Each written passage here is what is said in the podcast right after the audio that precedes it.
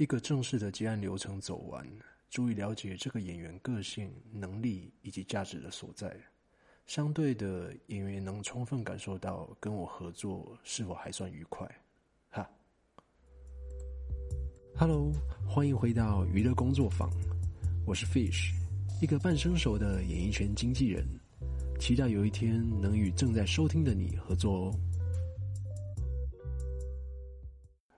最近疫情趋缓，工作案子量也渐渐变多了，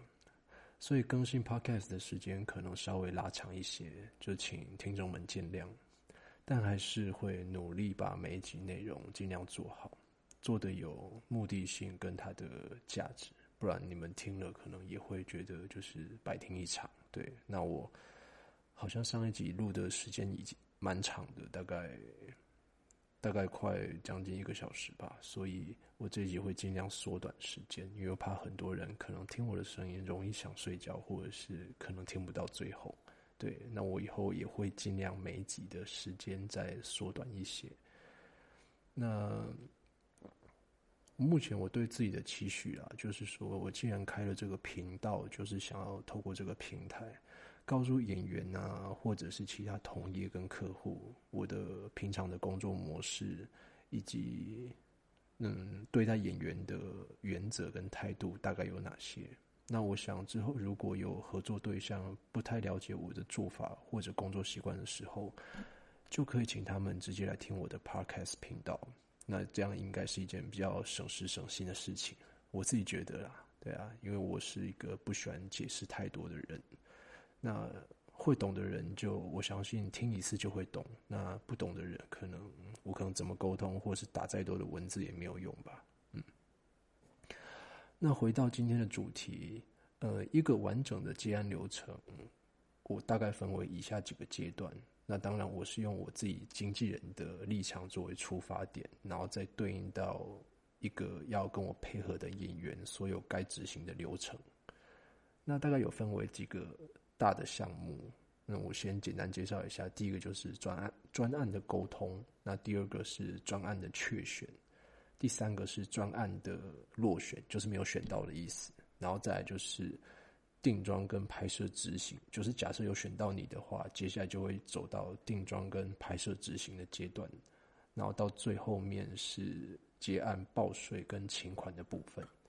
那我接。将用呃以下的时间来讲解这几个大的大的项目范围的大概的内容有哪些。专案的沟通一开始就是拍摄细节内容的沟通，那就是演员需求的方向，然后客户预算时数。那通常我会把这些资料放在贴给演员的嗯通告的。整个咨询流程里面，那包括我在我的工作室跟社团上面也是会 PO，就是相关的完整的演员的需求方向内容。那还有包括像是比较细的部分，有定妆日啊、拍摄日的，还有以及影片的影片或平面的使用范围、年限，然后试镜资讯跟试镜时间的沟通跟追踪。那在一个。专案发出去之后，那通常会有两个选项，第一个就是找要试镜的演员，第二就是要找呃挑照的演员。那试镜的演员就是发完试镜资料之后，呃演员确认可以安排试镜的时候，就要再再三确认呃演员可以到现场试镜的时间，然后也要提醒演员呃不要将任何东西就是试镜。试镜到了现场之后，也不要将任何东西，自己的化妆包啊、服装啊、手机啊、饰品配件留在声音现场，因为这件事情很长的发生。然后，再就是演员试镜完之后，我们要需要告知，就是这个案子什么时候放榜，那也必须提醒演员保留好这个案子的定妆跟拍摄日档期。那挑照来说，挑照的案子相对来说就简单一点。那主要就是拍摄时间的拍摄日期的沟通，然后收件截止时间的提醒。因为我在社团上面就是常常收到，就是很多我贴出去的案子，那已经过了收件的截止时间之后，还是有人来跟我报名。对，那就其实这个部分，我希望就是如果有看到我上面贴这一则截止日期，讯息人都希望就是尽量配合，在收件截止时间之前就给我完整的需求资料，不要到截止时间之后再来问我能不能补资料，或者是还能不能报名之类的。对，因为长嗯，我长期的工作下来说，真的就是。一定要给自己设定一个收件截止时间的一个时间点，不然我会把自己忙到累死。所以这部分是对演员，也是对我，就是工作量一个怎么讲，算是一个最基本的、最基本的保障嘛。对，因为我以前很长时候是收资料，一直收，一直收，一直收，收到可能客户。已经截止收件了，我还在给客户资料，那常常就是导致了原本已经提资料给我的演员的时间耽误，那也导致说，嗯，客户会觉得就是我没有做好一个把关这个时间点的经纪人的责任，对啊，所以后来我就基本上都是改为，呃，要演员给我。要给演员一个设定一个时间点，让他们可以抓什么时间以前一定要给我资料。那这个时间以后我就不会再收任何资料，哪怕这个演员条件再好或者是外形再好，那就只能说，呃，时间已过，那我会保留你们的资料，等到下次案子适合的时候，我会直接再提出去。对啊，那而且在专案沟通的时候，我也。特别一个重点就是，我很希望演员不要因为自身或者是自己常常跑试镜，试镜不上，然后就觉得呃，常常会觉得就是自己试镜的运气不好啊，或者是试镜的运不好，对啊，因为其实怎么讲？因为每个人的开窍，我我最常跟演员讲的一件事就是开窍。而且通常我会发试镜的演员，基本上我都我都自认为我挑人的眼光还蛮 OK 的，就是就是我会觉得我挑来的演员都可能七八成以上都会符合客户这个条件设定的需求。当然，最后最后一关是看看客户的自己本身的主观意识啊，这个我没有办法决定，对啊。但是通常前面的七八成的。我在找的演员，基本上我相信都是比较，都是会蛮符合客户的要求，对，所以我很希望就是演员跑试镜的时候，或是我在发演员试镜的时候，不要常常跟我说他觉得试镜很困难、很麻烦，或者是常去试镜都不会上，所以就不想试镜了，对啊，因为因为我记得我之前曾经带过的一个。女生模特儿，她可能前面试镜试了大概五十次吧，五十我不知道有没有五十次、六十次以上，就是几乎都没有试上任何一次案子。但到了一个时间点，她可能去上的课，她可能去因为试镜多了，她观察到其他演员怎么表演之后，她到了一个时间点，她就开窍了。那她也知道怎么去调整自己的妆感、自己讲话的口条，跟怎样去诠释她每次拿到脚本要演出的方式。跟他知道自己怎样笑，怎样面对镜头是好看的之后，就是我所谓的一个开窍点。他过了那个开窍点之后，说真的，他大概试了试试镜试十只案子，有八只案子会上。对，那他现在也变成一位女艺人。那我就不讲出他是谁，只是说人一定要给自己有自信，因为你自己，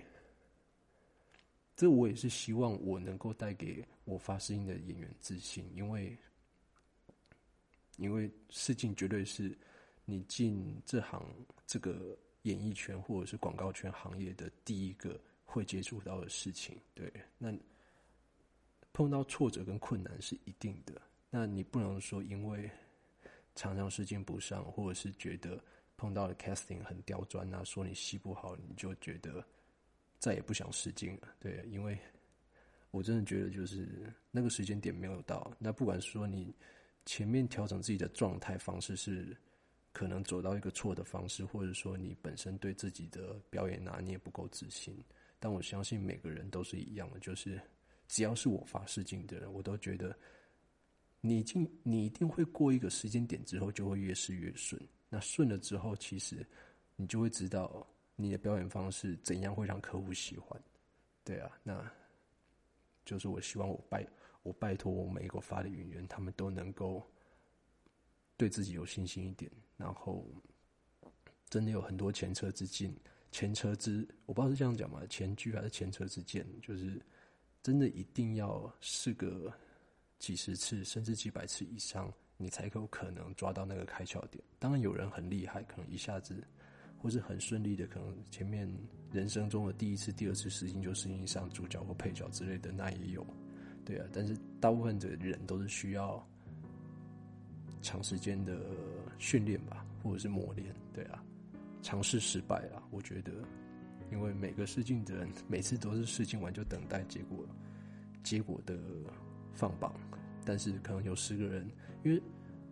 案子就是这样子，一个案子总总只会有一个男主角、一个女主角、一个男配角、一个女配角，那一百个人去试镜，就只会选中那一个、那两个，对，那剩下的就是落榜的人，那落榜的只能说。你要怎么转换自己的心态，变成是这次落榜了，下次再接再厉。那总有一天你要试到男主角，试到女试到女主角，一定要给自己这样的一个心理建设才行。对，那我我之前也有想到一个，我我也曾经有一个经验，就是有一个长辈演员啊，他他在我发试音之后，他说 OK，他会去试镜，然后在试镜当天，他现场等的时候，他就传讯息给我说。呃，他觉得现场等很久，然后又觉得 casting 一直刁难他，让他试镜很挫折。然后事后，呃，试完之后也不断的在传讯息跟我回报说，他觉得今天去试镜是浪费时间，然后又觉得说，呃，casting 看他试镜的演戏的方式很不顺眼，很无理取闹之类的，然后他再也不会去这家 casting 试镜，对，之类，反正就是类似的抱怨的讯息。那我也只能说 OK，好，我知道了。那那我会。这家这家试镜间，我会尽量少发这个演员去。这当时我是这样想，然后结果后来这个案子放榜之后，哎，客户选到这个长辈，这个老长辈，对啊，那我当下其实第一时间我就想，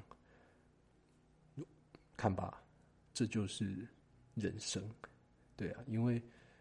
我在跟他讲说这个案子确认选到你之后，他。他这个，我我印象很深刻，是这个老长辈演员的态度是一百八十度的大转变，然后他就突然就在那边又开始自己很，因为怎么讲，有一点自吹自擂的说，看吧，我就说，casting 可能就是觉得我表演的好啊，怎样，所以才会刁难我嘛。如果他觉得我表演的不好，他就不会讲那么多，对我讲那么多之类的。对，反正就是自己给自己找一个台阶了。就是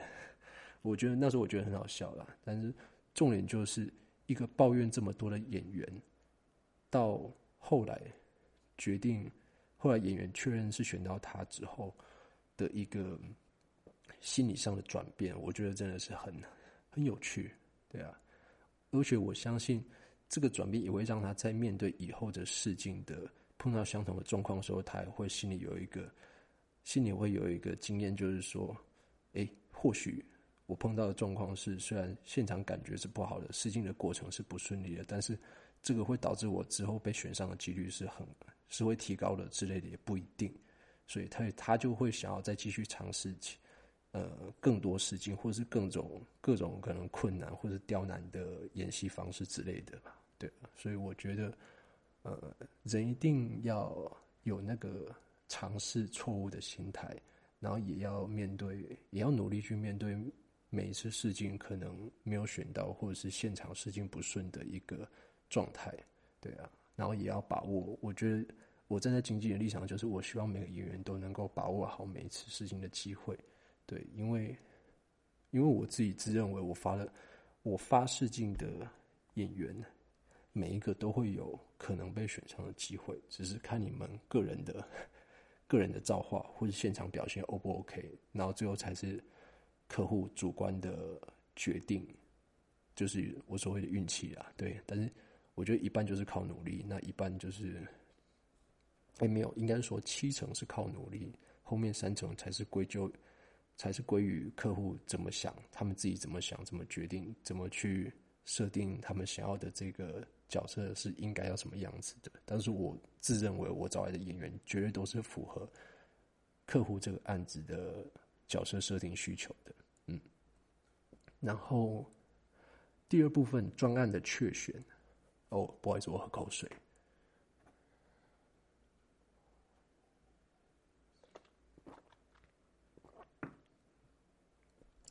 所谓专案的确选，就是当我们提完资料跟演员试镜完之后，就是会过一段大概可能 maybe 三四天、四五天的等待时间。那就是当客户通知放榜选到的演员后，那当然是有有有确认选到我的演员嘛？那就是我们需要再通知演员跟 double check 是否演员有保留好他们的定妆跟拍摄日档期。那同步我也需要。跟演员要确认的演员要定妆的尺寸资料。那如果需要定妆的话，就同步我们需要去 check 演员定妆日可以配合的时段。那所谓定妆，其实就是量尺寸跟试穿造型组跟服装的，他们要帮你在正式拍摄时候当天要穿的衣服。对，可能每个演员要花。通常都是两到三个小时，或者三到四个小时去做定妆的安排。那我建议就是尽尽量定妆日时间你都要抓大概至少六个小时啊，因为我有曾经碰过，我有跟演员说，你这次定妆可能很快吧，大概一两个小时，但是后来客户定妆定了将近八个小时的之类的，所以只要是。选到主要或次要角色的话，就是一定要请演员务必保留好拍摄跟定妆时间。对，那既然而且是当演员之前试镜完跟提资料完之后，就是你一定要请演员保留好上面的档期，因为我也常碰到说，就是因为客户有有时候不能够非常的确定这个案子什么时候会呃确认演员就是放榜。那会导致有有一一部分的演员，他们会自己把定妆时间放掉，或自己把就是定妆时间去安排其他的工作或行程。那导致于后面如果选到这个演员之后，会出现蛮就是很难沟通定妆时间的状态，因为他可能定妆有接其他案子，或者他定妆有安排什么其他自己的工作或者其他事情之类的，就会变得非常难巧。所以就是。我只能说，我希望我我的每一个演员在确定试镜完，也确定有提资料出去之后，都能保留好拍摄跟定妆日档期，为了避免后续会有很多不可控的状态发生。对，然后基本上拍摄日的部分都是以六到八小时，每个案子基本上都是以六到八小时的拍摄时数为基准，然后往上或往下走。对，那基本上演员都会需要配合预留整天的时间。那除非说我很明确的告知你这个案子是六小时时数以下，那你可以再来问说，到时候拍摄的时段是大概几点，或是你这个同一天你可以安排其他的事情或干嘛之类的，只是尽量啦。通常我都会跟演员说，麻烦你们拍摄时都要保留好整天配合。对，因为就是我常常。碰到，就我很讨厌的状态，就是很多演员常常，呃，试镜完，然后也确认最后选到他之后，他会问我说：“哎，拍摄是当天如果有其他试镜啊，或定妆安排啊，能不能调时间之类的？”那我我会非常斩钉截铁，甚至我也会有一点小情绪的说：“不是叫你好，叫你要保留好整天时间配合嘛，因为。”拍摄日就是会有常常会有很多不可控的状态，定妆定妆日会有就算了，拍摄日更会发生，就是现场会因为场景、因为天气关系而导致原定进度 delay 的状态。对啊，所以除非这个案子是六小时确定拍六小时以下的案子，你再来问我这个问题，不然麻烦只要是六到八小时，或是八到十小时、十二小时以上案子。拜托你们，不要不要不要再问我说拍摄当天几点的通告，那能不能调通告时间？就是不行，绝对不行，保留好整天就对了。因为我基本上我我之前有碰到一个呃状态是，我记得有一个案子，那个案子是只要拍五小时吧，就当初是设定这个演员只要拍五小时，对，然后那个演员还特别问我说，那既然拍五小时，他当天可不可以排其他的工作行程，或是呃他要跑跑其他定妆之类的？我就说。可以的话，麻烦尽量都保留好整天时间配合，因为，呃，我不知道这个案子会不会超班，会不会有其他突发状况，所以麻烦拜托尽量保留好整天时间。那结果这个案子呢，他呃原定是拍五小时嘛，结果这个案子客户超班了八小时，所以他总共拍了十三个小时。真就是因为现场很多状态啦，然后跟场景的问题，所以。拍五小时，结果超班了八小时。那演员最后的超班费还比原本的拍摄费多了将近，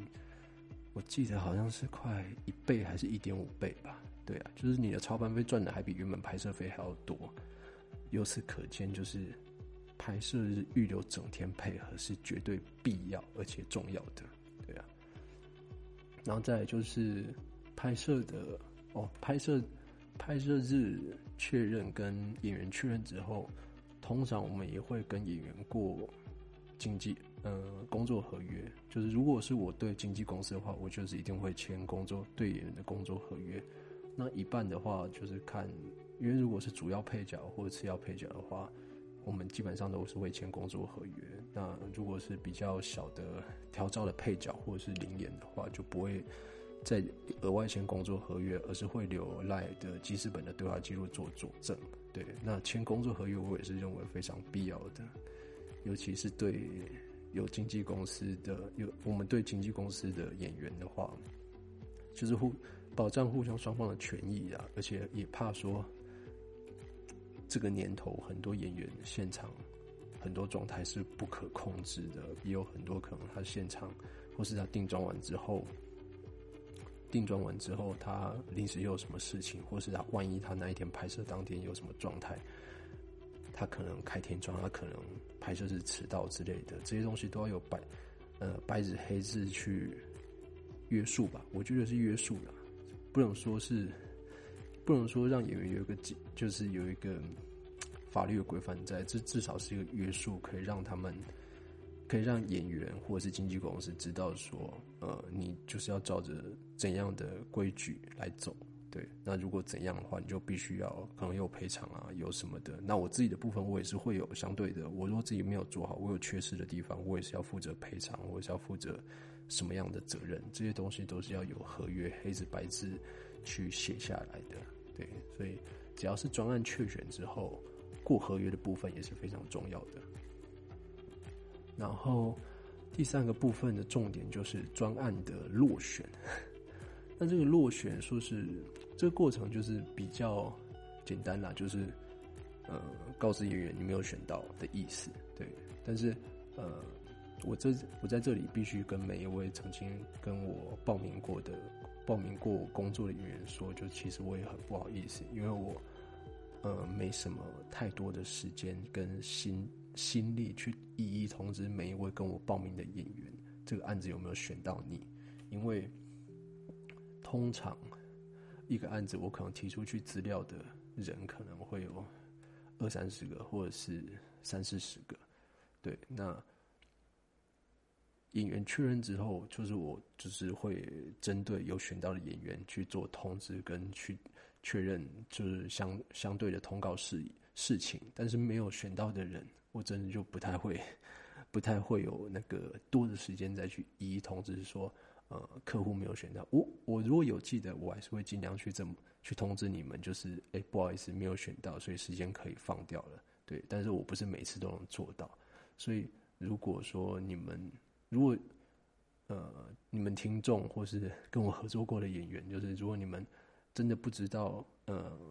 结果出来了没的话，就是以拍摄日期为。呃，以放榜演员的放榜日期为基准，因为通常我在提完资料，或是你们在试镜完之后，我都会跟你们说放榜日期是几号。那你一定要等到那一天几号时间，如果没有通知，你再来把把档期放掉，或者是呃，或是你们也可以再问我到放榜日当天我有没有选到？因为呃，我我我建议啦，就是你们一定要再问我一次，就是在放榜日的那一天再问我一次，结果出来了没之类的。对，因为我只要有看到讯息，我都会一一的回复，告诉你们客户目前的进度。对，只是我有时候真的不不没有办法一一去通知到每一个人。对，那如果常常有时候因为客户本身延后开会，那导致说呃放榜日当天没有结果的话，你们我也希望你们先就不要自己把时间放掉，因为通常有些人是把时间放掉之后，客户再通知说选到你，这个我时间就很麻烦。对啊，所以希望。演员都是可以等我这边有一个确定的结果，那你们可以主动的问我，不要自己就把时间放掉，这样就好了。一定要主动的问我，那我有看到就是一定会跟你们说，哎，要不要再等，或者说时间就可以放掉了之类的。对啊，因为就是不好意思，就是我真的没有，呃，没有办法一一通知到了，嗯。然后再就是定妆跟拍摄的执行，定妆基本上就是我刚刚前面有讲到是。大概时间每个演员大约是两到三小时左右，但是还是有可能更长的时间。所以定妆这就是也希望能够预留好整天或者是半天时间配合。那你在提案之前，如果定妆日有不能配合的时间，也可以同步先备注给我。譬如说几点前可配合，几点后可配合。这部基本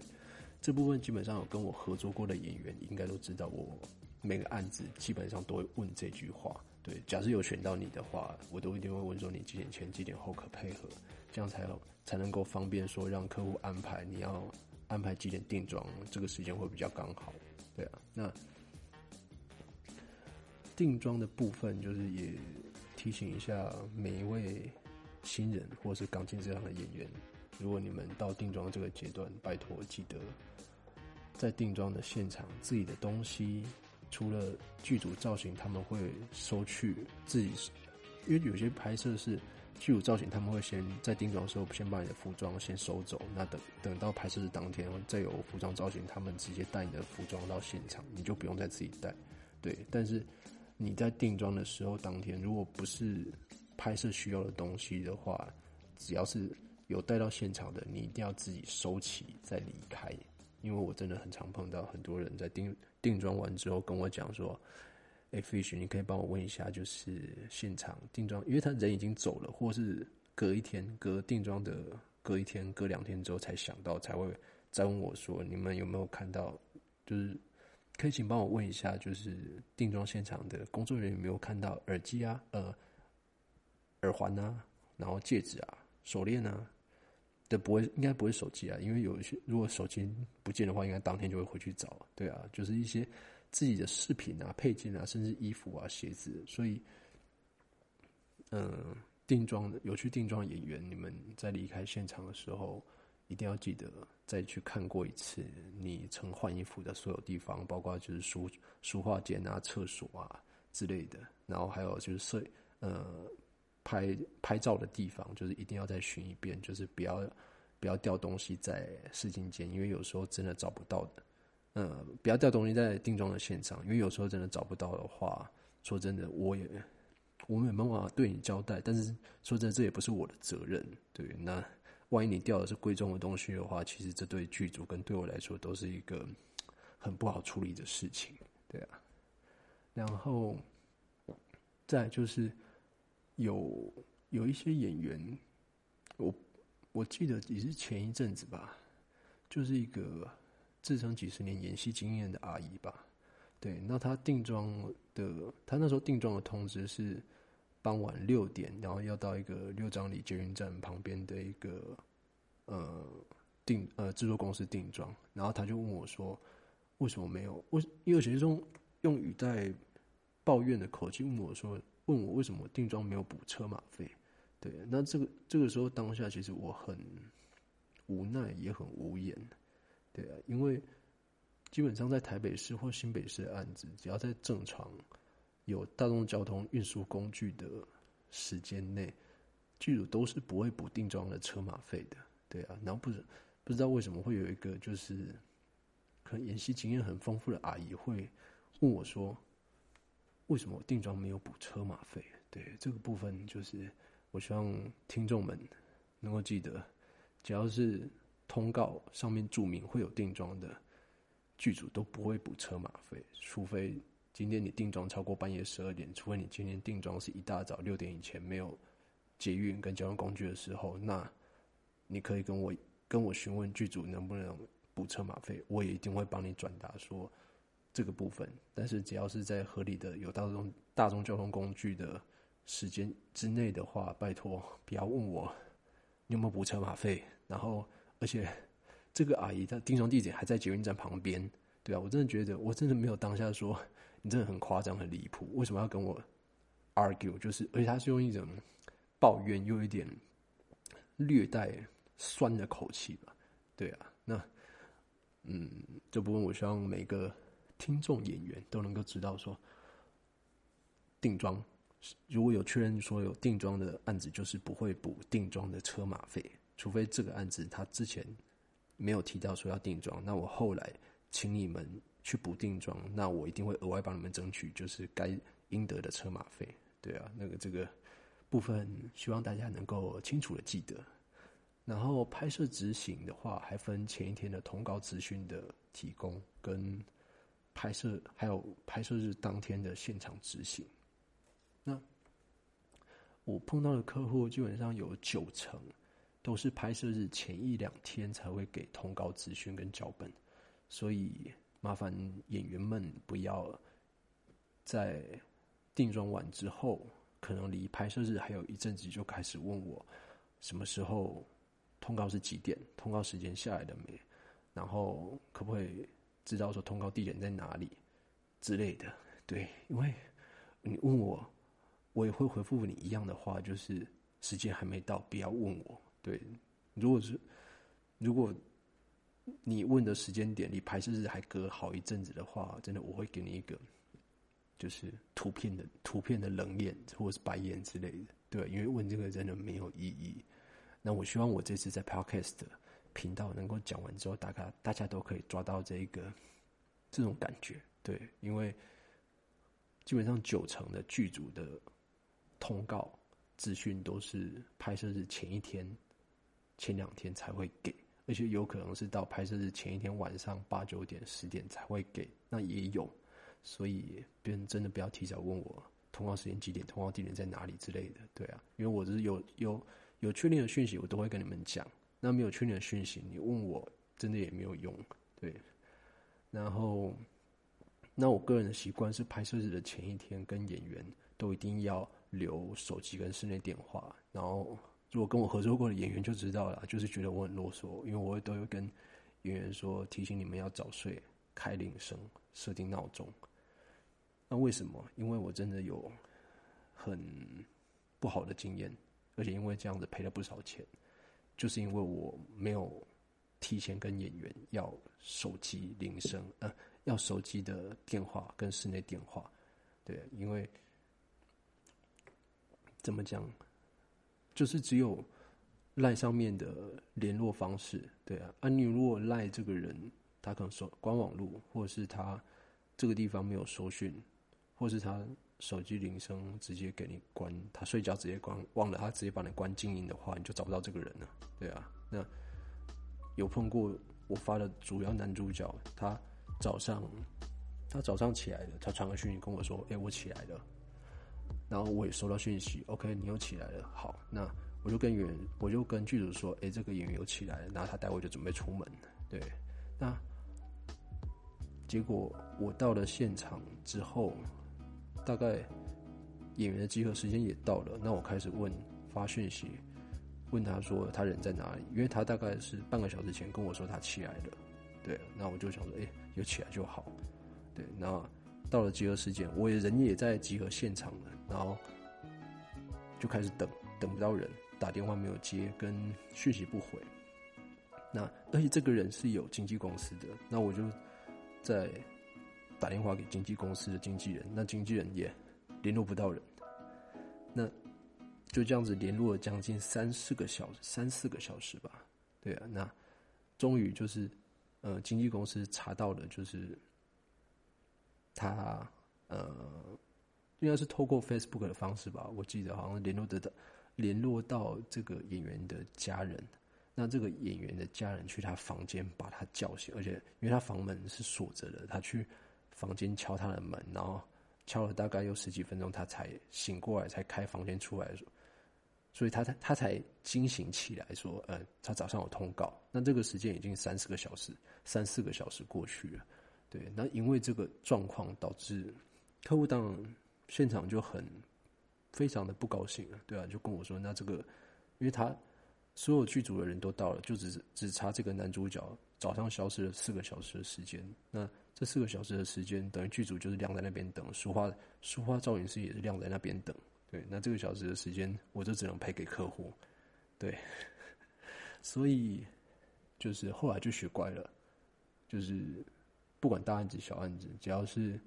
嗯。我我发的演员，我前一天都会提醒你们一定要，呃，留手机室内电或者是室内电话，然后提醒要早睡，一定要开铃声，一定要设闹钟。然后跟家人同住的话，最好就是留家人的联络电话给我。对，因为我真的觉得啊，这是一个惨痛的教训，就是当你发到一个男主角，但是他早上跟你人间蒸发了四个小时，你不知道该怎么办的那种心情，真的很难过。对啊。然后，嗯，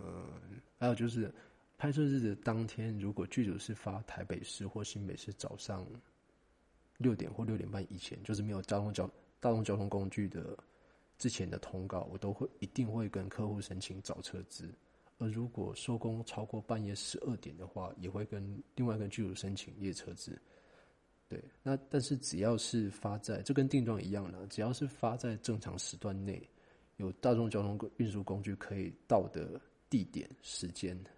那所有台北市或者是新北市的剧组通常都不会另外补车子，对啊，所以这部分也请，呃，一些新人或是一些可能年纪很长的长辈，务必呃记下来，就是不要案子确认选到你，那拍摄日当天接到通告时间，还在问我说。哎，去哪里有没有补车资？去哪里有没有补车资？有补车资的，我都会讲这个案子有补。那不会补车资的，拜托就不要。哦，我是会主动讲的，但是不会补的就不要一直在问我。对啊，因为回答这个问题，我常常会解释很多。对，那不管怎么讲，就是你们一定要学会。做大众交通运输工具，要学会自己查拍摄地点在哪里，不要想说一大早七点的通告，或是呃七八点的通告，那就可以，就是请我去代为询问剧组可不可以补计程车资之类的，因为他住的比较偏远，住的比较可能荒凉。对，剧组台北市的剧组不会补，因为我去问只会被人家洗脸，就是。被人家说这个问题你还来问我没有意义之类的，对啊，所以就麻烦了演员，就跟定妆一样啦，就是只要是有大众交通运输工具、合理的地点、合理的呃台北市或新北市的通告地点的话，就是不用多问这个问题，都不用问会不会补车子，一定不会补，对啊。然后再就是我有习惯了，就是呃只要是。我的案子，大部分第呃早上的通告时间，我是不会第一第一时间到现场集合的。对，因为我通常我都很晚睡，这个时间点早上五点四十五分，我还在录 podcast，就知道说我是一个超级晚睡的人，就是可能大部分大部分时间都是到早上才睡觉。但是不管剧组发多早的通告时间，我即便不能到现场，我都一定会起来。或是提早起来，在表定集合时间到之前，提早确认演员有没有起床了，然后有没有出门了，然后有没有准时到通告地点集合完毕。我一定会醒着去确认这件事情，对啊，以以免说万一剧组万一这个演员迟到，或者是呃这个演员路上有状况，剧组找不到人，或是剧组联系不到我，所以我一定不管我多晚睡，我一定都能够在。就是早上的通告时间，在早之前起来，然后去醒着确认演员有没有到现场。对啊，那我也希望说，跟我合作的每一个演员跟经纪公司，都能够做到，就是起床了、出门了、到现场报告了，都要，或者是，呃，很重要就是确认已经收工了，都跟我汇报一下时间记录。因为我也很常碰到一些比较资深的演员啊，就是他觉得到现场就是到了，我没有迟到，啊那就是我到了，我到了就好。那我收工，我就是在表定时间内收工。嗯，OK，没问题，很正常。我为什么要跟你讲我收工了？对，可是我就是我也很难去多做解释，说为什么一定要有这个步骤。可是这个步步骤就是一个习惯，对啊，因为我很讨厌被客户问说，嗯，假设这个演员迟到了，你目前你的演员目前在哪？那超过几个时间了，为什么人还没到？那还有几分钟才到现场之类的问题，我很不喜欢被客户问，对啊，然后所以。我如果在听到的当下，我没有办法回应说这个演员目前在哪，我会觉得就是自己很不专业，对啊。那为了避免被客户这样质问，那我会选择我很负责任的方式，就是我会要求每一位合作的演员跟经纪公司务必回报目前的进度，不管是早上到现场，或是晚上收工，对，因为收工会牵涉到就是你有有时候你的通告时间的呃通告时间的长短不一定，但是。通告时间怎么讲？通告时间快要到了，那我我也会跟你们说，呃，这个时间到了，那你们进度在哪里？是不是还有拍完了？快要拍完了吗？还是没有拍完？对，那这会牵涉到就是我要不要提早跟剧组提醒说，哎，你们这个演员，呃，几点几分？呃，时间到，那表定时间是到几点？那你们有没有可能会超班？那有超班的话，我就要开始先报超班费，或者是要先跟你们讲说，呃，你超过多少，我就要开始算就是超班的费用。对，那希望你们赶快拍完，或者是你超过多小时，半小时、一小时，大概会超班多久？那我就开始跟演员报说，在接下来超班费是多少钱？对，那这部分就很重要，因为如果你们没有跟我回报。拍摄的进度，那也没有就是呃，在收工的时间跟我回报说，哎，几点几分收工的话，这样子到时候如果万一你有超班，如果在拍摄时间内，那当然就没有什么太大问题。但是只要是在拍摄时间，表定拍摄时间你还没有收工，还在继续拍的话，那如果你没有跟我回报精准的时间，那就是那就会很常很常很常发生，就是会有。超班费模棱两可的情况，对，那这部分，呃，就是我多算给你也不是，那我少算给你更不是，对啊，所以当然剧组也会回报跟我说，呃，这个演员现在拍的进度在哪里？但是你也，呃，演员本身也一定也要回报给我说，就是呃，现在拍的进度在哪里，或是。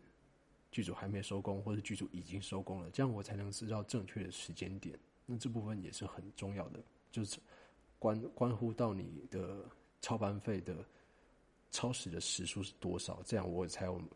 才有办法报确切的超班金额给剧给剧组。对啊，然后，嗯，在拍摄日当天还有一个，嗯，我觉得会比较尴尬的状况就是。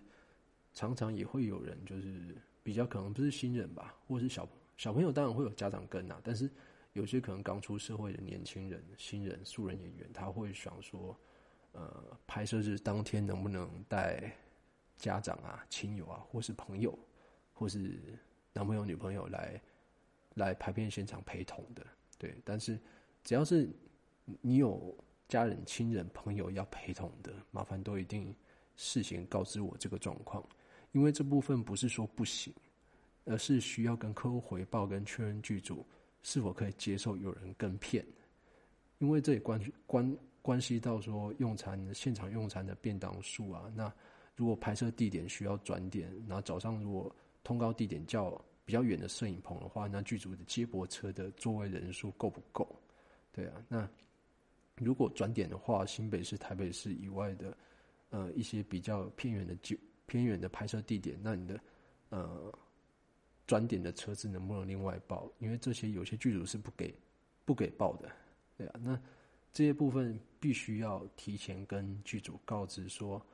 演员会不会有人陪同，会不会有人跟片，对，那他们才可以去做妥善的安排，对啊，因为如果如果拍片临时带爸爸来啊，带男朋友女朋友来，会常常导致很多现场不可控的情况发生，对啊，所以我都建议就是那个，只要你不是小朋友，你已经是十五十六岁以上的，呃，怎么讲，已经是国高中高高中以上的算。成年人士的话，就是，呃，你要有朋友来或是家人来陪同可以，但是你要先跟我说，对，这样我才可以知道说我要怎么跟剧组反映跟安排你们的交通跟你们的用餐，对啊，这部分是希望，呃，如果你是比较年轻朋友的演员听众的话，你可以留意这个部分，那也避免说造成剧组跟我们经纪人不必要的在排片现场不必要的困扰，对，然后。哦，现场的部分还有个重点就是，嗯，当然拍片现场演员除了认真敬业的拍摄工作之外，手机铃声记得关静音，最好是连震动都不要。然后自己的财物啊，手机尽量放在显眼或自己看得到的地方。然后也建议带拍摄日当天出门够用的，出门带够用的现金放在身上就好。那拍摄收工后，就是请演员也务必检视。收起自己所有的东西、财物、服装、鞋子、配件，再离开现场。对，因为真的很常在现场也碰到说有人东西不见，或是现金被人家摸走，手机被人家摸走的状态。因为很多时候是拍片，大家都在忙，有一些路边闲杂人士走过，或者是或者是一些就是怎么讲不孝不孝人士啊，对啊。他可能在旁边观察，说这个剧组在干嘛干嘛之类的。他可能大家都在忙，他可能有有有些很有些演员都很喜欢，就是只要有插头，他就随手就是拿着手机在那边充电就放着。所以现场可能到处可能是一只手机都放在现场各个位置充电。对啊，那你的有心人士，就算是即便是剧组的人，也有可能顺手牵羊，因为这个很难讲。对，但顺手牵羊的人，他只要没有摄影机拍到。真的，他摸了，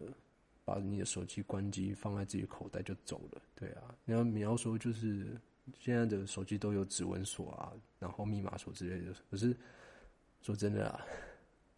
你要解锁或是怎样怎样，我觉得你去给一个电脑，嗯，怎么讲，做一些二手手机买卖的一些店家来讲，他们都很好处理。对啊，这些东西变卖都会是。都有都有利润，所以，呃，不要想说手机可以到处放，钱包或者是包包到处放很安全，没有地方是安全的，所以你一定要看好自己的东西。然后，还有，哦对，一个是也是一个也是一个蛮大的一个，嗯，不是蛮大的，就是一个重点提醒，就是许多演员在定妆跟拍摄日当天都会。嗯，拍自己的妆法照啊，现场环境照啊，或是这个艺人，今天你跟哪一个艺人拍，或是比较红的演员啊、巨星拍摄，那你都会在拍完之后去找演员这个艺人合照。那这些所有所有你跟嗯今天拍摄现场有关的所有服装造型、其他演员资讯的照片啊，你拍摄该案的演员啊，都务必等到这个。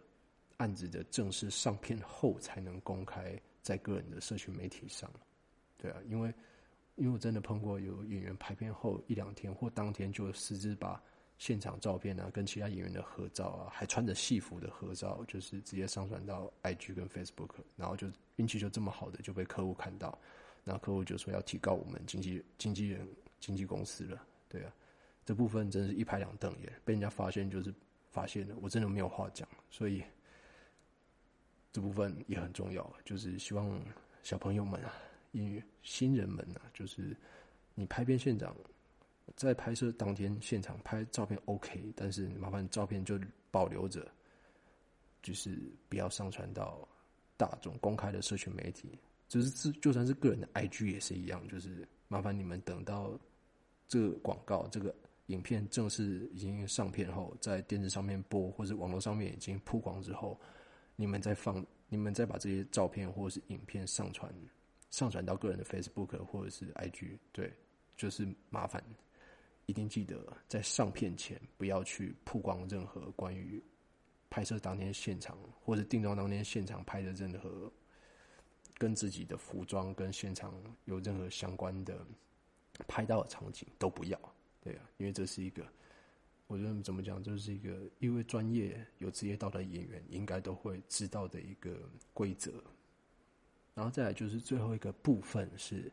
结案报税请款。在完成当天拍摄后，通常有两种结案报税流程。那如果是个人演员的话，就是会需要你们提供身份证正反面的影本。那如果配合的是经纪公司，就会请对方在一周内开立发票过来。那如果在前面提到的，就是演员的确选阶确选阶段，那就会同步告知呃每个演员跟经纪公司这个案子的请款时间是。多久？那还有就是请款的方式，看是拍完现金结账，或者是几天内汇款。那这部分我习惯都会注明在对结案演员，就每一个结案演员赖的对话记录，不管是存在记事本啊，或者是反正就是一定会留存在赖的记录上。我这部分我不会用语音去告知说这个拨款时间多久，那或者是这个费用是多久，这一定要留文字的记录。然后跟演员跟经纪公司的签约的合同也会注明清楚拨款的时间，呃，所以我也麻烦啦，就是因为我都向来我会很注明清楚，就是拨款时间跟拨款方式，所以有一些演员可以不要在，呃，客户拨款时间还没有到之前就开始问什么时候拍摄费会下来，或是款项能不能早一点下来之类的话，因为就是。我你知道我这个我这个人个性就很不喜欢回答没有意义的问题，对，但是偏偏有很多人会问我就是这类的问题，对，当然这部分如果可以，我也想啊，如果可以提早拿到费用，我也想啊，对，但是台湾的环境就是大部分的制作公司跟公关行销公司的作业流程，就是拍摄完毕的一百呃九十天到一百二十天内左右。才会做放款的动作，那有的甚至最久的，我碰过最久的是拍摄完的隔月起算一百二十天内做拨款的流程，对啊，那你是你是说拍摄完隔月是多久？就假设你今天是今天是几号？我我如果这天是七月二十四号，那我就我拍摄完的隔月是八月，那八月起算的四个月，所以是九。八月、九月、九月、十月、十月、十一月，呃，九、十、十一、十二，我要到十二月我才领得到我今年七月二十四号拍摄的费用，真的是非常久的等待时间。可是没有办法，因为台湾的大部分的制作公司的拨款时间就是这么久。对啊，那。而且，只要演员所承接的专案，这个拍摄费用是超过一万元以上的金额，基本上都是要等差不多这样的拨款时长。对啊，那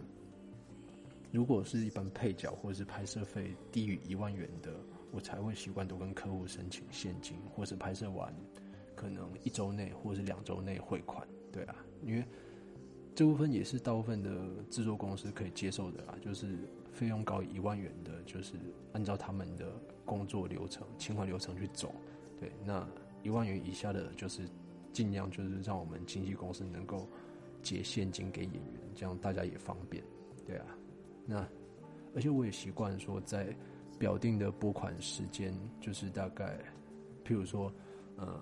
这个表定的拨款时间是七月底，那我就会习惯说在七月中。或者是七月初，我就会跟演员说，呃，目前的通告，呃，目前的拨款进度大概是怎样？因为我会同步跟客户端的会计或者是制作公司的制片去确认，呃，你这个案子拨款时间确切拨款时间大概是什么时候？那我会同步的录音做记录，那录音下来的记录我也会转档给你们做同步的确认，就是至少是在表定的拨款前半个月或者二十天。你们可以知道说，呃，现在的请款进度是大概走到哪里？那大概的拨款日期能够确认，对啊，这部分是我我已经习惯能够在每个案子，只要是等票请款的案子，我都会做到，对啊，所以呃，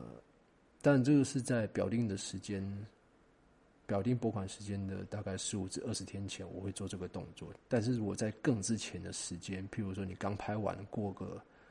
半个月、一个月，你就问我，哎，这个拨款什么时候会下来？那可不可以早点清款？我就会很无言。对，因为如果假设我跟你讲这个案子是要等一百二十天，那你拍完一个月就问我这个问题，真的是很没有意义。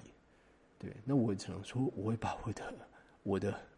呃请款的流程，我会再跟你说明一次。那我也希望说，哎，每个演员都能够有机会都能够来听听我的这一集的 podcast。对，因为我真的不想要再一直去重复说明说。案子流程该怎么走，或是你们问题该怎么问，对我会比较好，对啊，因为真心的希望啦，就是如果你们是已经知道拨款时程的，然后已经顺利拍摄完我工作专案的演员们，都能够耐心等后续我这边确认跟客户情况的进度，我就会同步录音让你们知道，对啊，不要提早问我，不需要提早问我，真的不要提早问我。对，也不要拍完每个月，只要你想到就问我一次，对，我会很无奈。但我希望我的 podcast 可以让大家都听到说，拍摄流程该怎么走，呃，请款流程该怎么走就怎么走，按照客户的表定时间到之前，我就会问客户，那不要提早就问，那时间到了，我会同步录音，让你们知道目前的拨款的时程进度。对你讲真的嘛？我会比你们演员还要着急，想要赶快收到拍摄费啊！对啊，因为我的工作室就是靠这些拍摄专案的费用在撑啊！对啊，所以我会比你们还要急着想要拿到费用。但是这些急没有意义，每个公司都有他们自己的拨款时程的规定。那我们只要在表定的时间内有意的询问客户。目前的拨款进度就可以了，对啊，你提早问没有意思，那你每个月都问，我会觉得你到底到底是有什么个人状态嘛？对啊，对啊，而且我工作室也习惯对客户要求，如果你延迟付款超过一周的话，你就要付延迟付款的费用。假设假设这个你的这个案子表定的付款日期是七月三十号，那你只要在八月七号以后。还没有付我钱的话，你就要开始支付我延迟付款的费用了。因为也因为这个样子，基本上我对的大部分大部分的客户都不会拖我的款项。那我也相信跟我合作过的演员，基本上都能很顺利的在我的表定的拨款时间以内就可以领到我的工作费用。因为我这个人很喜欢赶快给人家钱，因为我拿到钱我才能赶快给你们。对啊，那。赶快结案是我这个我人生工作到现在每一个案子的一个至高的原则，就是赶快拍完所有的流程，顺利走完之后，顺利给你们演员演员该给的费用，就可以顺利的结案。对，所以我一直就要求客户不要拖款，因为你拖款会影响到我对演员的信，演员对我的信任，也也也会影响到我对这家制作公司的信任。对啊，那你要拖款没关系，我就会。跟你们要求延迟，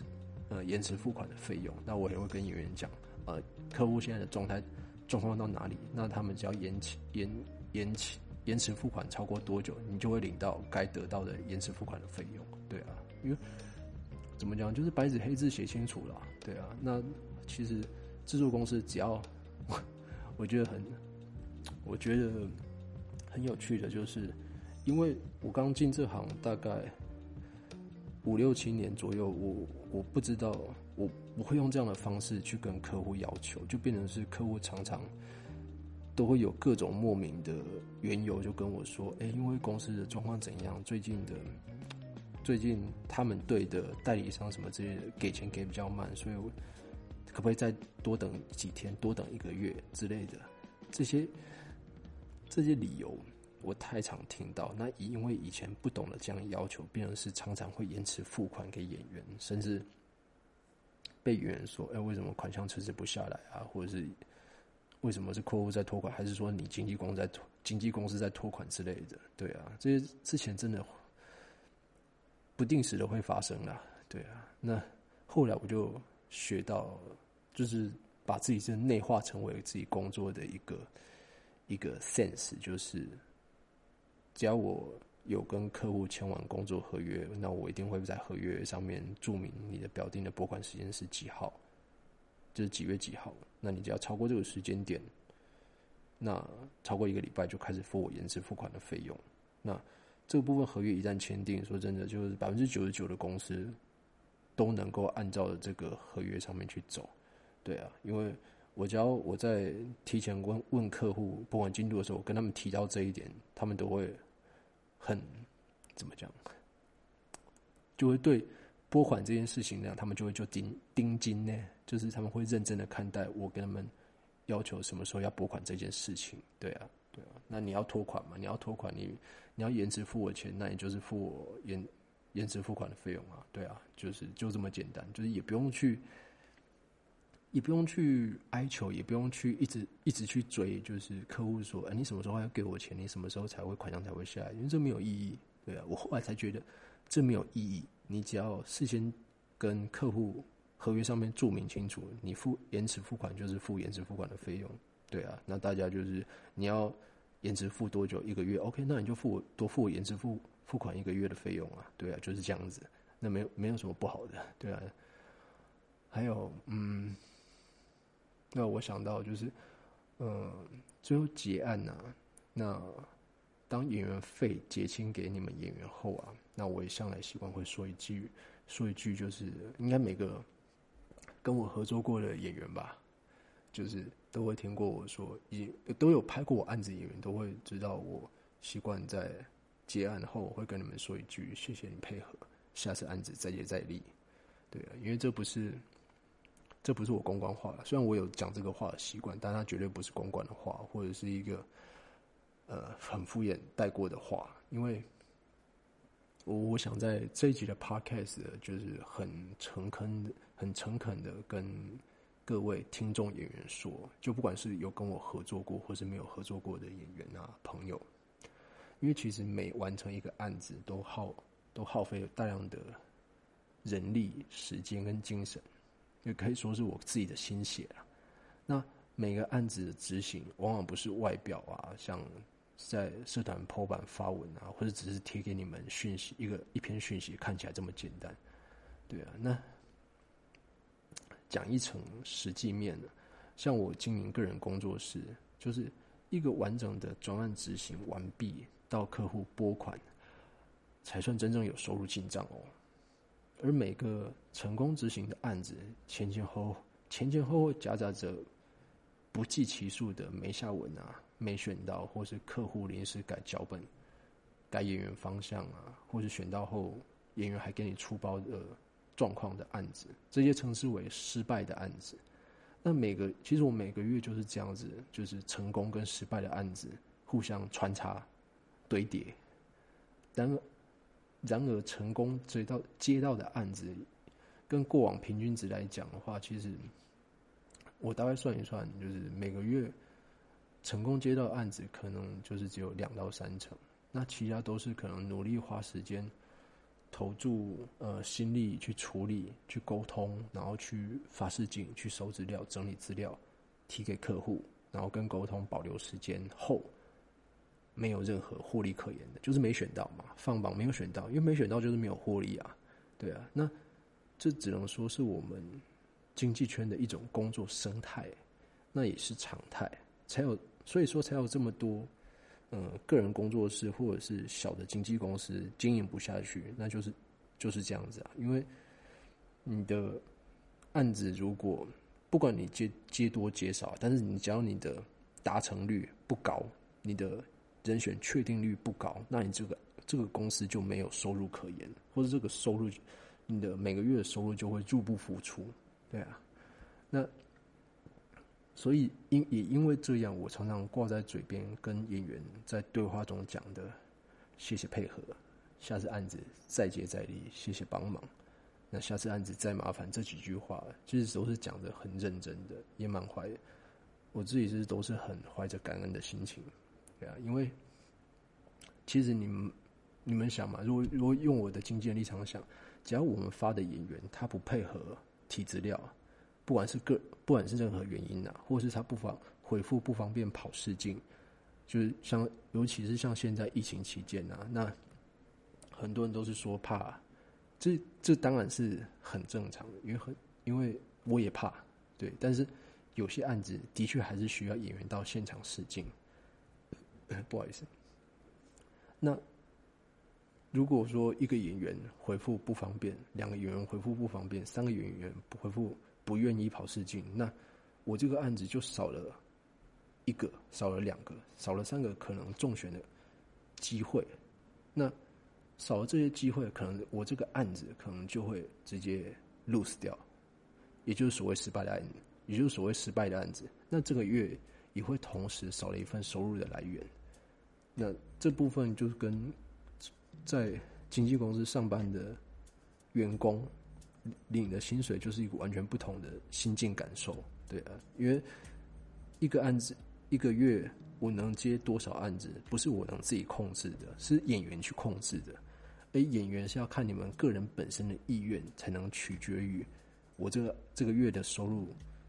是不是可以过得过，是不是还能过得去，或是或。或者是会入不敷出，或者是能不能足以 cover 我这个月或下个月，或者是下下个月的工作室的经营的所需要的开支，对啊，这都是依演员的意愿去做决定的，对啊，所以我才说，呃，经济真的是需要，经经济这个行业是依附在人际关系的沟通跟协调之下，对啊，那我也是尽量能够保。尽量能够保持好跟每个演员之间的怎么讲，呃，良好的沟通关系，对啊。但是演员愿不愿意呃接我的案子，或是愿不愿意跑我这边的事情，不是我能控制的，对。那只能说少一个你，少一个你们，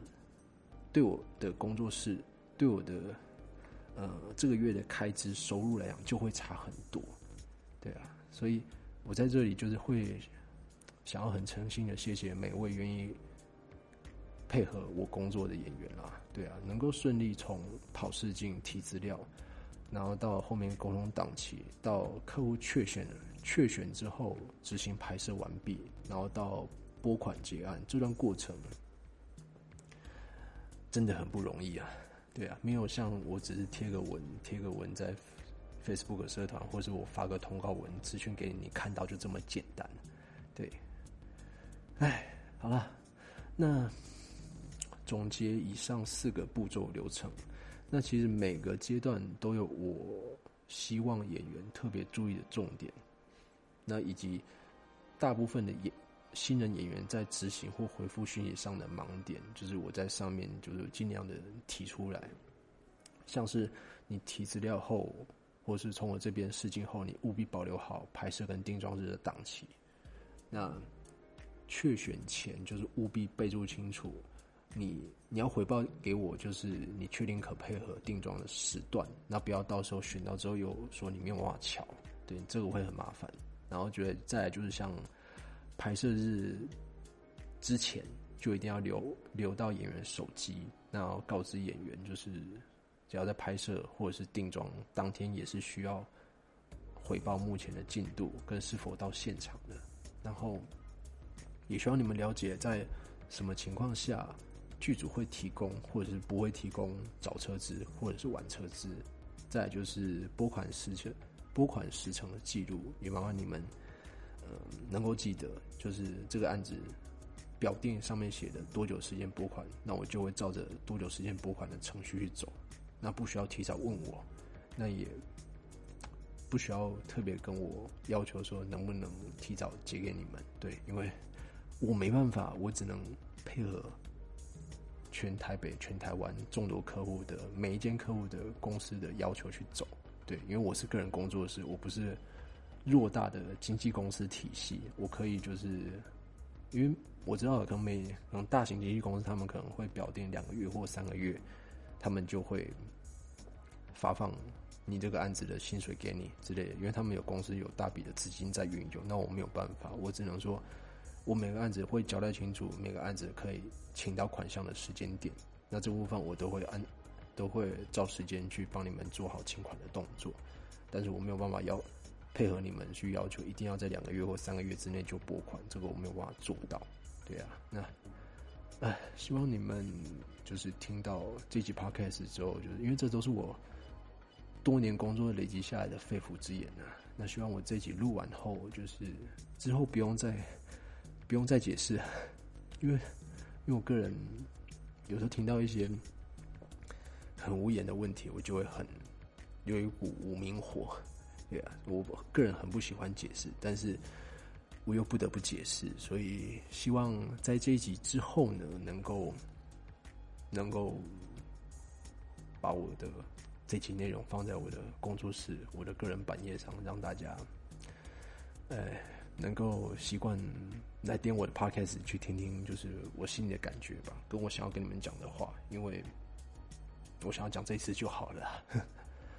哎，好了。